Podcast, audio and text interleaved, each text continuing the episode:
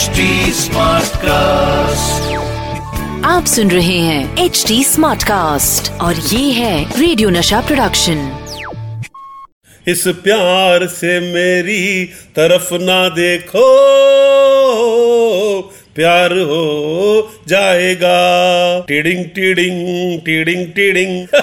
दोस्तों, सच्ची कह रहा हूँ, आपका प्यार कभी कभी इतना ज़्यादा हो जाता है कि घर पे जाके मेरे को बेगम को बोलना पड़ता है। आज थोड़ा ज़्यादा डांटना बेगम, ताकि लेवल बराबर हो जाए। आज पब्लिक का प्यार ओवर हो गया है। द फिल्मी कैलेंडर Show.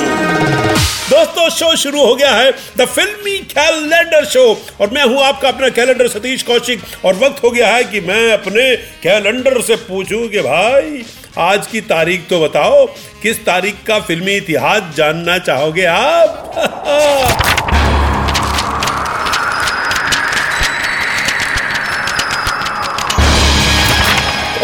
और आज मेरे कैलेंडर ने जो तारीख सेलेक्ट की है, वो है 26 मई उन्नीस और 26 मई उन्नीस को भारतीय सिनेमा का पर्दा थर थर थर थर थर कांपने लगा था। कुर्सियों के पसीने छूटने लगे थे। कैंटीन में रखे समोसे, कचौड़ी, डर के मारे काले पड़ गए थे। क्योंकि 26 मई उन्नीस को पर्दे पर ना हीरो आया था, ना गायक। इस दिन पर्दे पर आया था खलनायक संजय दत्त, माधुरी दीक्षित, जैकी श्रॉफ, राखी, सिद्धार्थ रंडेरिया और अनुपम खेर की अदाकारी, लक्ष्मीकांत प्यारे, लाल का संगीत और direction, the showman, my friend, Subhash Ghai का। दोस्तों, इस फ़िल्म ने बॉक्स ऑफ़िस में धमाल मचा दिया था। मगर आपको यह बताऊँ कि खलनायक के लिए किस किस से बात की गई थी और कौन से सितारे थे जिनका नाम इस फ़िल्म से जुड़ा? पहले बात आमिर खान की। जी हाँ इस फ़िल्म में जैकी श्रॉफ वाला पुलिस अफसर का किरदार करने के लिए पहले बात हुई थी आमिर खान से। मगर आमिर की नज़र बहुत पारखी है। उन्होंने कहा, भैया, मैं तो बल्लू बलराम बनूँगा। और घई साहब ने कहा, भाई इतना चॉकलेटी, बल्लू बलराम देख के पब्लिक डरेगी नहीं, बल्लू पे मरेगी।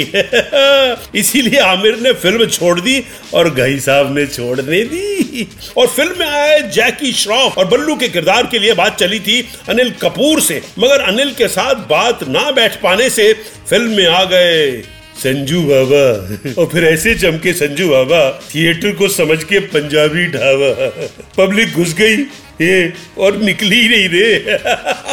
दोस्तों, इस गाने चोली के पीछे क्या ने बहुत ज़्यादा ध्यान खींचा था, और ये गाना लगभग बैन ही हो गया था। मगर बाद में यह गाना फ़िल्म के साथ रिलीज़ हुआ, और इसी गाने के लिए इला अरुण और अलका याग्निक ने फ़िल्म फेयर अवार्ड जीता। और फ़िल्म हिस्ट्री में पहली बार एक अवार्ड दो सिंगर ने शेयर किया। दोस्तों, ऐसा कहा जाता है कि सुभाष घई साहब पहले बच्चन साहब को लेकर फ़िल्म देवा बना रहे थे, मगर फ़िल्म बन नहीं पाई। बाद में थोड़ा बहुत फेर बदल करके उसी फ़िल्म को खलनायक के नाम से बनाया गया। अब पता नहीं सच है कि झूठ है, पर भैया, सुना है, इसलिए आपको सुना रहा हूँ। तो जितने मज़े मैं ले रहा हूँ उतने मज़े आप भी ले लो। हाँ, बेशक क्वेश्चन मार्क रहेगा ठीक है ना? नब्बे के दशक की चौथी सबसे बड़ी फ़िल्म थी और सारे गाने हिट सुपर हिट और माधुरी दीक्षित के नाम का तो डंका बज गया था डंका। फ़िल्म में बेस्ट कोरियोग्राफी के लिए सरोज खान को फ़िल्म फेयर अवार्ड से नवाजा गया। तो दोस्तों ये थी कहानी खलनायक की। अब भैया मुझको दो इजाज़त।